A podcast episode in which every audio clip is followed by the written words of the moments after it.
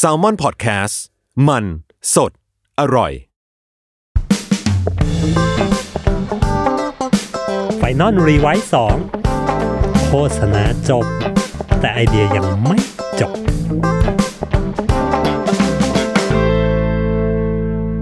สวัสดีครับผมกลับมาพบกันอีกครั้งกับ Final r e w i 2 Podcast โฆษณาจบ แต่ไอเดียยังไม่จบจ้า ใน EP นี้เนี่ยครับก็ผมอยากจะมาชวนทุกคนคุยกันในเรื่องของไอเดีย ที่มันเกิดมาจากความเนิร์ดความคลั่งไคล้ข้อมูลต่างๆ บางทีอาจจะเป็นข้อมูลด้านวิทยาศาสตร์ บางทีอาจจะเป็นข้อมูลด้าน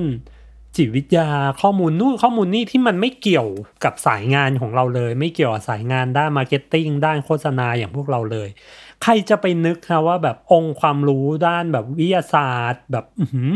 ข้อมูลจ๋าๆเลยเนี่ยวิทยาศาสตร์จ๋าๆเลย หรือแบบข้อมูลด้านการแพทย์จ๋าๆเลยนะฮะ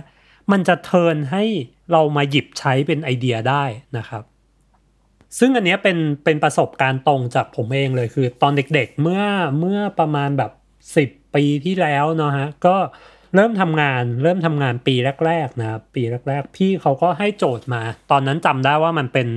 โฆษณาโฟมล้างหน้าตัวหนึ่งนะครับ ที่จุดขายของมันคือเหมือนทำมาจากส่วนผสมจากธรรมชาติเลย ไม่มีสารเคมีเจือปนเลยนะครับ ก็คือแบบเป็นธรรมชาติเพียวล้วนๆเลยนะครับเขาก็ให้โจทย์มานะครับ ทุกคนเราทุกคนครีเอทีฟก็แยกย้ายกันไปคิดนะครับ คือแน่นอนเนาะพอพูดถึงแบบเฮ้ยสารสกัดจากธรรมชาติ เราก็พยายามหาประเด็นพูด หาวิธีการพูดว่าเฮ้ยจะพูดยังไงว่าเฮ้ยเนี่ยมันมาจากสารสกัดธรรมชาติจริงนะ มันดีต่อผิวหน้าคุณจริง ๆ นะ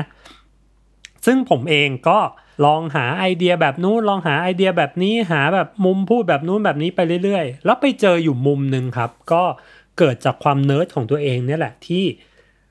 ก็ไปไล่ดูฉลากข้างแพ็กเกจนะว่าเฮ้ยมันมีนู่นมีนี่มีนั่น ทีนี้ก็เลยลองไปเทียบกับของคู่แข่งนะครับของแบบโฟมล้างหน้าเจ้าอื่นๆนะที่มันเป็นมีสารเคมีปกติอะไรเงี้ย แล้วผมก็ดูฉลากดูส่วนผสมว่าเฮ้ยมันมีสารนี้มันมีสารนี้มันมีสารนี้ ตอนนั้นมันเกิดไอเดียขึ้นมาตรงที่ว่าเฮ้ยไอสารผสมที่มันอยู่ในในตัวโฟมล้างหน้า มันเอาไปทำอะไรบ้างวะนะนอกจากเอามาทำโฟมล้างหน้าแล้วเนี่ยมันเอาไปทำอะไรบ้างวะ ผมก็ไล่หาทีละตัวนะว่าเฮ้ยตัวนี้สารตัวเนี้ยเอาไปทำอะไรได้บ้างนะสารตัวนี้เอาไปทำอะไรได้บ้าง ที่เป็นของของคู่แข่งที่มันมันใช้สารเคมีนะ ปรากฏว่าไปเจอสารอยู่ตัวหนึ่งนะครับที่มีอยู่ในโฟมล้างหน้า และนอกเหนือจากอยู่ในโฟมล้างหน้าเนี่ย มันไปอยู่ในน้ำยาถูพื้น มันไปอยู่ในผงซักฟอก มันไปอยู่ในแบบ สิ่งที่เราคิดแล้วเราจินตนาการว่าเฮ้ยถ้ามันเคยอยู่ในน้ำยาถูพื้นน้ำยาขัดเคลือบเงาพื้นเนี่ย แล้วมันมาอยู่บนหน้าเรามันยืยมันแบบมันมีความอีอยู่ประมาณหนึ่งนะ แล้วก็ไปเจอสารอีกตัวหนึ่งว่า เฮ้ย นอกจากอยู่ในโฟมล้างหน้าแล้วเนี่ย มันไปอยู่ในแบบ ผมจำไม่ได้แล้วตอนนั้นมันอยู่ในเหมือนจะอยู่ในน้ำยาอะไรสักอย่างที่ที่มันพูดออกมาแล้วมันดูไม่เป็นมิตรต่อหน้าครับ หลังจากนั้นผมก็เลย ได้ไอเดียตรงนี้มาแล้วก็เอาไปเล่าให้พี่เขาฟังนะว่าเฮ้ยพี่วิธีการพูดประเด็นของของงานตัวนี้คือจะบอกว่าเฮ้ยแน่ใจได้ยังไงว่าโฟมล้างหน้าที่คุณใช้อยู่อะสารที่ใช้มันดีต่อหน้าจริงนะผมก็บอกว่าเฮ้ยทำเป็นหนังง่ายๆเลยวันช็อตง่าย ๆ ว่า สารตัวนี้มีอยู่ในโฟมล้างหน้าตัวนี้ และนอกเหนือจากอยู่ในโฟมล้างหน้าตัวนี้ แล้วกล้องก็ค่อย ๆ กว้างขึ้นนะมันอยู่ใน น้ำยาเคลือบพื้นนะครับ แล้วก็ตบเข้าลายว่าเฮ้ยใช้โฟมล้างหน้าที่เป็นส่วนผสมจากสารสกัดจากธรรมชาติเพียวๆดีกว่านะครับจำได้ว่าตอนที่เล่าไอเดียเนี้ยให้ทุกคนฟังนะครับ พี่ๆฟังคือตอนนั้นผมเป็นเด็กใหม่มากเพิ่งจบมาปีแรกแล้วก็แบบคือคิดงานมันมันมันก็จะคิดแบบเด็กๆนะก็คิดแบบเด็กๆทั่ว ๆ ไป เวลาไปคุยงานกับพี่เขาก็จะโดนยิง สมมุติคิดไปสิบสิบกว่าไอเดียเงี้ย ส่วนใหญ่จะไม่ค่อยได้ใช้หรอกนะ ส่วนใหญ่ก็จะเป็นไอเดียของของพี่ๆเขานะ แต่ครั้งนั้นเป็นครั้งแรกที่ไอเดียเนี้ยพอเล่าให้ทุกคนฟังไปพวกพี่ๆเขาไม่มีแก้อะไรเลยนะครับ แล้วทุกคนแบบเชี่ยดีว่ะ แล้วก็หยิบเอาไอเดียเนี้ยไปไปขายลูกค้าแบบทั้งก้อนนั้นเลยนะครับ มันเลยเป็นความภาคภูมิใจของเด็กที่ทำงานมาได้ยังไม่ถึงปีมากว่าเฮ้ย พี่เขาซื้องานแล้วเขาเอาไอเดียนี้ไปขายลูกค้าเลยว่ะแทบไม่ได้แก้อะไรเลยแทบแบบไม่ได้ปรับอะไรเลยนะฮะอันนั้นก็นั่นก็เป็นประสบการณ์ตรงว่าเฮ้ยไอข้อมูลด้านวิทยาศาสตร์อะไรบางอย่างเนี่ยมันมันเทินให้กลายเป็นไอเดียได้นะนะครับ นอกเหนือจากเคสของตัวเองแล้วเนี่ยนะครับ ผมก็เลยมาลองหานะครับเคสอื่นๆนะว่าเฮ้ย ในโลกของวงการโฆษณาเนี่ยมันมีชิ้นงานไหนอีกหรือเปล่านะที่หยิบเอาองค์ความรู้ที่เกี่ยวกับด้านวิทยาศาสตร์ด้านการแพทย์ด้านเทคโนโลยีต่างๆ ที่มันไม่ใช่องค์ความรู้แบบที่เราจะมาเอามาติดหัวเลยเนี่ยนะฮะเอามาใช้งานกันนะครับ ในเคสแรกนะครับในเคสแรก มันมีงานโฆษณาชิ้นหนึ่งนะครับที่ใช้เรียกว่าเป็นปรากฏการณ์ภาพลวงตาแล้วกันนะครับ คือมันมี ปรากฏการณ์หนึ่งที่เรียกว่า Troxler Effect นะครับ Troxler Troxler Effect คืออะไรนะครับ Troxler Effect คือการที่เราจ้องไปที่จุดจุดหนึ่งนะครับ จ้องไปที่จุดจุดหนึ่งแล้วใช้เวลาสักพักหนึ่งเนี่ย environment รอบๆ จุดนั้นเนี่ย มันจะหายไปนะครับ แล้วมันจะทำให้เราเห็นแค่จุดนั้นจุดเดียวนะครับ อันนี้เรียกว่าปรากฏการณ์ Troxler Effect นะครับ ซึ่งเราก็จะเห็นพบได้ทั่วไปในพวกแบบภาพลวงตาต่างๆ ที่เวลาแบบเพื่อนๆเขาแชร์กันอะไรเงี้ยที่แบบจ้องไปล้วไอ้จุดรอบๆจะหายไปเราเห็นแต่จุดนี้จ้องจุดนี้ รูปอีก 2 จุดจะหายไปนะทีนี้เนี่ยไอ้ไอ้ไอ้ Troxler Effect เนี่ยมันก็ถูก turn เป็นงานนะครับ เดี๋ยวก่อนก่อนที่ผมจะไปเล่าตัวตัวชิ้นงานเนี่ย ขอเล่าไอ้ตัว Troxler Effect เพิ่มขึ้นอีกนิดหนึ่งนะครับว่าจริง ๆ แล้วไอ้ Troxler Effect เนี่ยมันค้นพบเมื่อประมาณปี 1804 นะครับ คริสตศักราช 1804 นะครับ โดยนักฟิสิกส์ชาวสวิสนะครับ ชื่อคุณ Ignaz Paul Vital Troxler นะครับ ก็คือเอาชื่อคุณ Troxler เนี่ยมามาใช้เป็นชื่อของ ของปรากฏการณ์นี้นะครับคุณ Troxler ได้ค้นพบว่าเฮ้ยเมื่อสายตาเราเนี่ยจับจ้องไปที่จุดใดจุดหนึ่งนานๆเนาะเซลล์รับแสงในดวงตาของเราเนี่ยที่มันจะเรียกว่าเซลล์รูปเอ่อรูปแท่งแล้วก็รูปกลวยนะฮะมันจะทำการปรับตัวเองนะครับที่อยู่ในดวงตาเราเนี่ยแล้วทำให้เราอะโฟกัสนะไปที่จุดจุดนั้น จุดที่เราจ้องไปอยู่นานๆเนี่ยแล้วมันจะทอนการรับภาพในบริเวณอื่นๆ ลงไปนะครับ แล้วไปหลอกให้สมองของเราเนี่ยมองเห็นแต่จุดจุดนั้นครับ แล้วทำให้เรามองไม่เห็นไอ้บริเวณรอบๆไปเลย บริเวณรอบๆ สมองเราจะไม่รับรู้ว่ามันมีอยู่เลยนะครับ อยู่ดีมันก็หายไปเลย ตาและสมองเราจะไปโฟกัสอยู่ที่จุดจุดนั้นจุดเดียวนะครับนี่คือ Troxler ทีนี้เมื่อปี 2014 นะครับ 2014 ก็มีครีเอทีฟอยู่ทีมหนึ่งนะครับ ได้รับโจทย์มาจาก ผลิตภัณฑ์นะครับผลิตภัณฑ์ทำความสะอาดเสื้อผ้านะครับก็เหมือนแบบพวกผงซักฟอกบ้านเรานั่นแหละนะฮะทีเนี้ยจุดขายของผงซักฟอกนี้เมื่อปี 2014นะครับเขาก็จะพูดว่าเป็นผงซักฟอกที่ซักให้สะอาดนะโอ้โหพอบอกโจทย์มาอย่างนี้จากทางลูกค้า เฮ้ย คุณไปทำโฆษณามาหน่อยว่า พูดว่าผงซักฟอกเราซักแล้วสะอาดนะฮะในปี 2014 คุณคิดภาพดูว่า เฮ้ย โอ้โห โลกของการทำโฆษณาผงซักฟอกอะ่ะมัน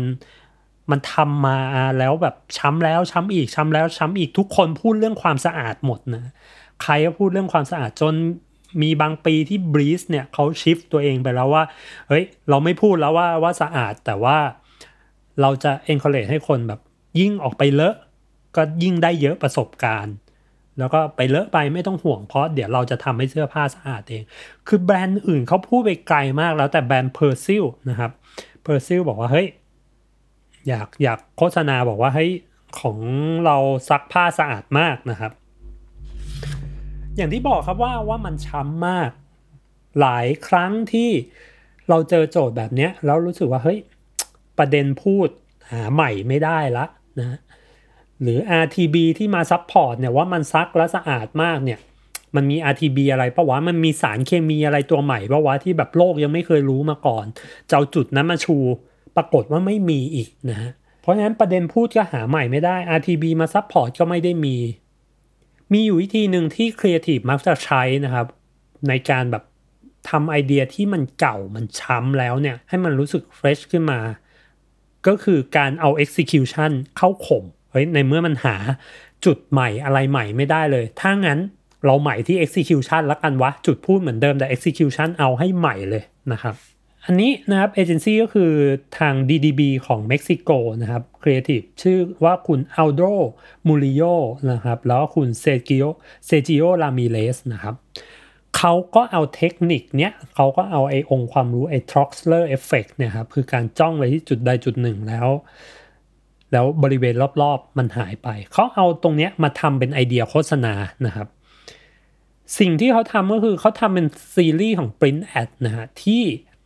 จะโชว์ว่า เฮ้ยของเราแม่งซักสะอาดจริง ๆ ว่ะ ของเรามันทรงพลังจริง ๆ ขนาดแค่คุณจ้องมอง product เราคราบทุกอย่างมันยังหายไปเลย Print Ad เขาเรียบง่ายมากนะครับ ก็คือเป็นภาพของ background สีขาวเลยนะครับ แล้วก็มี product shot อยู่ตรงกลางนะครับ แล้วก็เขาก็จะมีเขียนคำว่าเขาทำเป็นซีรีส์นะครับซีรีส์ว่าคำว่า ink นะครับ น้ำหมึกคำว่าเคอรี่นะแกง แล้วก็คำว่าคราบอะไรสักอย่างนะฮะทำเป็นซีรีส์สามชิ้น แล้วเขาก็มีก๊อปปี้บอกว่า ให้คุณจ้อง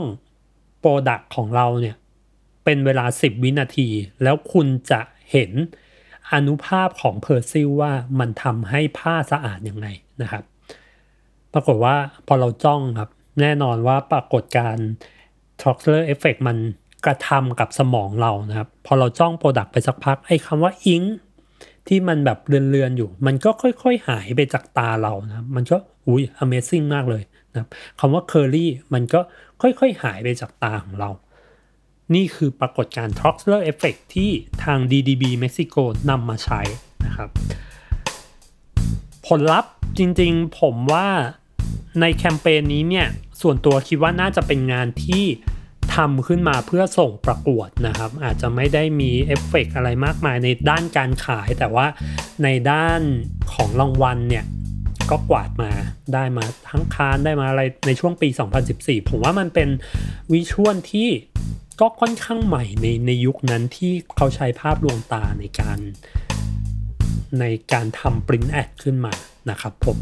อันนี้ก็เป็นเคสแรกนะครับที่หยิบมาชวนคุยกันวันนี้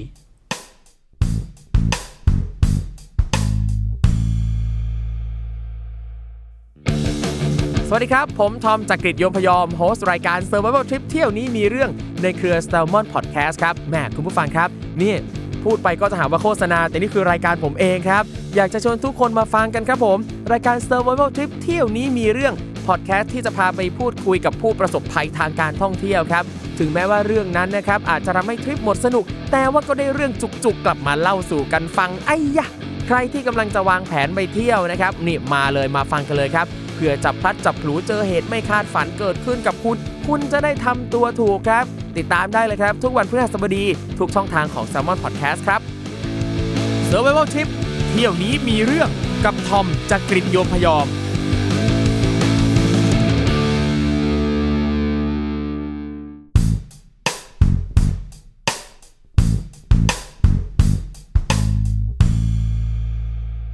ในเคสที่ 2 นะครับ ในเคสที่ 2 ที่จะหยิบมาชวนคุยกันวันนี้ก็คือ เป็นเคสของโคคาโคล่านะครับเมื่อเมื่อปี 2019 ที่ผ่านมาเนี่ยแหละนะครับโคคาโคล่าของยุโรปนะครับ จริงๆโคคาโคล่าเขาเขาไม่ได้ต้องการที่จะบอกอะไรแล้วว่าเฮ้ยกินแล้วอร่อยกินแล้วแบบว่าเฮ้ยมันซ่ามันอะไรขนาดนั้นนะ คือจริงๆ แบรนด์โคคาโคล่ามันมันอยู่มา 126 ปีแล้วเนี่ยมันมันไม่ต้องพูดแล้วว่าเฮ้ยมันอร่อยยังไงมันแบบสดชื่นยังไงนะครับ แต่ว่าสิ่งที่โคคาโคล่าทำก็คือทำในฐานะแบบไอ้ผู้นำของน้ำดำอะทำยังไงก็ได้ move ยังไงก็ได้ให้มันรู้สึกว่าเราคือผู้นำที่ move ไปข้างหน้าอยู่ตลอดเวลา ในปีที่ผ่านๆมานะครับโคคาโคล่าก็จะใช้วิธีการแบบคุณเห็นโลโก้เนี้ย คุณก็จำรสชาติของมันได้ คุณก็แบบนี่คือรสชาติของความสดชื่นที่ทุกคน คุ้นเคยนี่คือรสชาติของความแบบสิ่งที่ทุกคนต้องแบ่งปันกันนะฮะทีนี้พอมันทำมาเรื่อยๆเนี่ยมันก็เริ่มตันละนะมันก็เริ่มแบบเออแล้วเราจะขยับไปข้างหน้าต่อไปยังไงดีวะนะฮะแบบเฮ้ยจะ move ยังไงให้มันสมกับความเป็นความเป็นแบบผู้นำของของน้ำดื่มแบบ โคคาโคล่าแบบนี้นะครับเพราะฉะนั้นสิ่งที่เขา brief นะครับทางเอเจนซี่เดวิดนะครับก็คือเฮ้ยทำยังไงก็ได้เพื่อให้คนเนี่ย remind ถึงตัวโคคาโคล่านะครับหรือ remind ถึงรสชาติ remind ถึงแบบ sense ของความเป็นโคคาโคล่านะครับ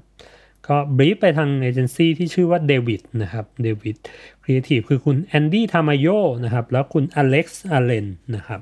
บีฟมาอย่างเงี้ยว่าเฮ้ยทำไงก็ได้ให้เราสร้าง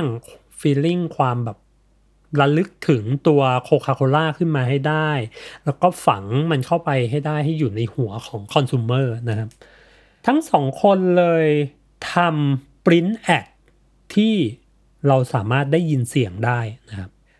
ทำไม print ad ที่มันเป็นภาพนิ่งเราถึงสามารถได้ยินเสียงได้นะครับ ย้อนกลับไปที่หัวข้อวันนี้นะครับที่ที่ผมชวนคุยก็คือ ความรู้ด้านวิทยาศาสตร์ หรือข้อมูลด้านวิทยาศาสตร์ที่นำมาเป็นไอเดียได้นะครับ มันมีอาการอยู่อย่างหนึ่งนะครับ ที่เรียกว่าอาการ synesthesia นะครับ synesthesia เนี่ยมันคืออาการรับรู้ข้ามช่องสัมผัสนะครับประสาทสัมผัสของเราทั้ง 5 ก็คือมีรูปรสกลิ่นเสียงนะครับ แล้วการ touch การสัมผัสนะ synesthesia ก็คือการการแบบ รับรู้ข้ามช่องสัมผัสกันการ cross กันนะครับ อย่างเช่น เราเห็นของอะไรบางอย่าง แล้วเรารับรู้ได้ว่าเฮ้ยรสมันเป็นอะไรนะเหมือนเหมือนเวลาแบบเราเห็นมะนาวนะ หรือเวลาเราเห็นอะไรที่มันเปรี้ยวๆเนี่ย ปากเราต่อมรับรสเรามันจะบ่งบอกหัวเราว่าเอ้ยอันนี้มันเปรี้ยวมากๆนะครับ หรือบางคนนะครับบางคนได้ยินอะไรบางอย่างนะครับ สามารถจินตนาการออกมาเป็นภาพได้เลยนะครับ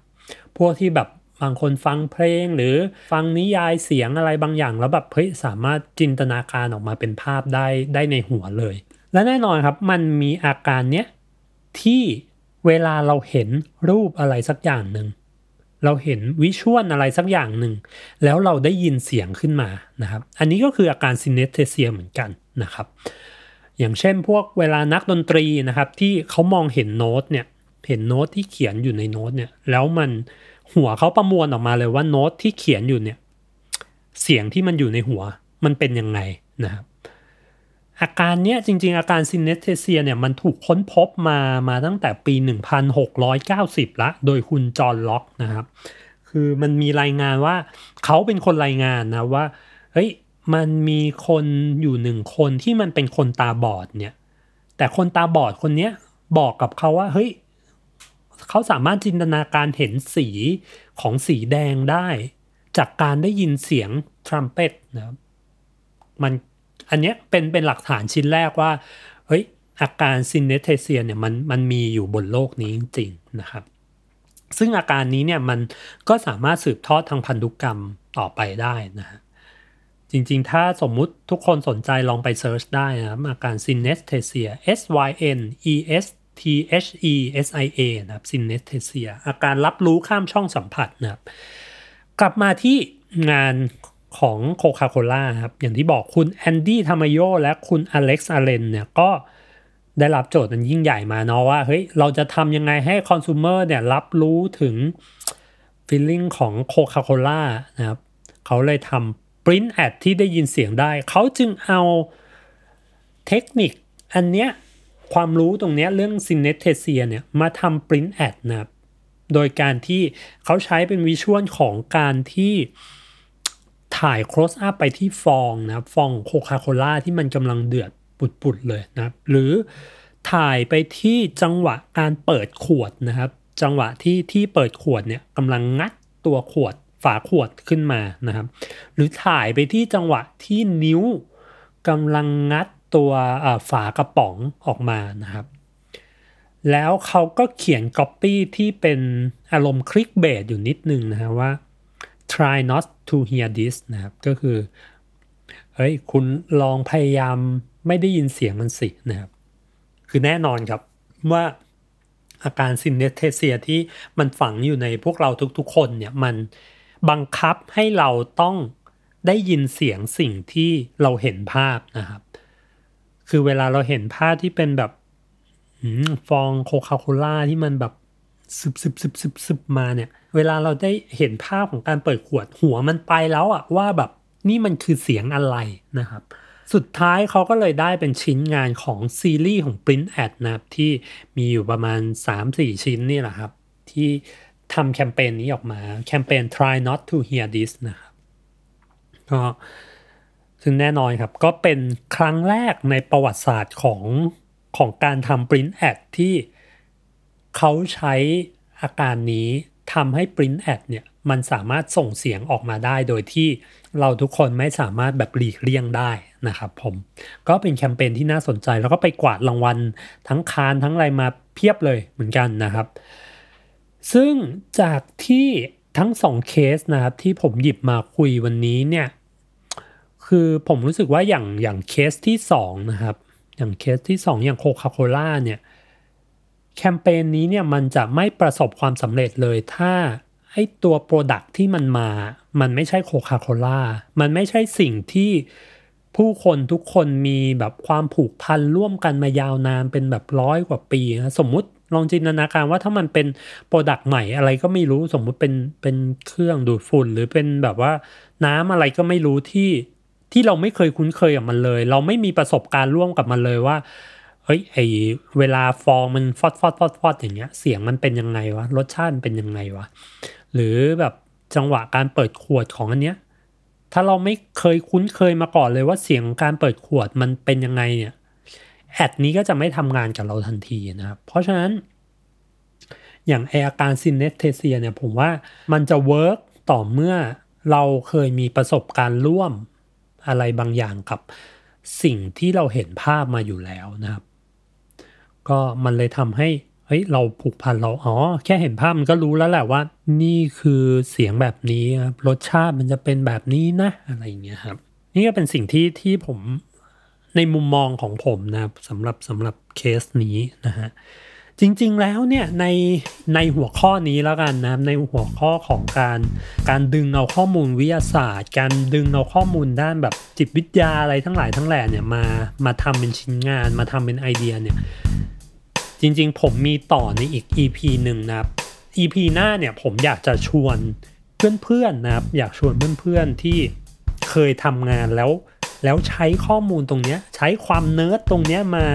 มาสร้างเป็นไอเดียนะครับ เดี๋ยวมารอฟังกันนะว่า คนไทยเนี่ยแหละครีเอทีฟไทยสองสองเจ้าเนี่ยที่หยิบเอาความรู้ด้านวิทยาศาสตร์ ความข้อมูลด้านวิทยาศาสตร์มา turn ให้กลายเป็นไอเดียเนี่ยมันจะเป็นยังไงครับเดี๋ยวมาติดตามกันใน EP ถัดไปนะครับ ผมวันนี้ สวัสดีครับผม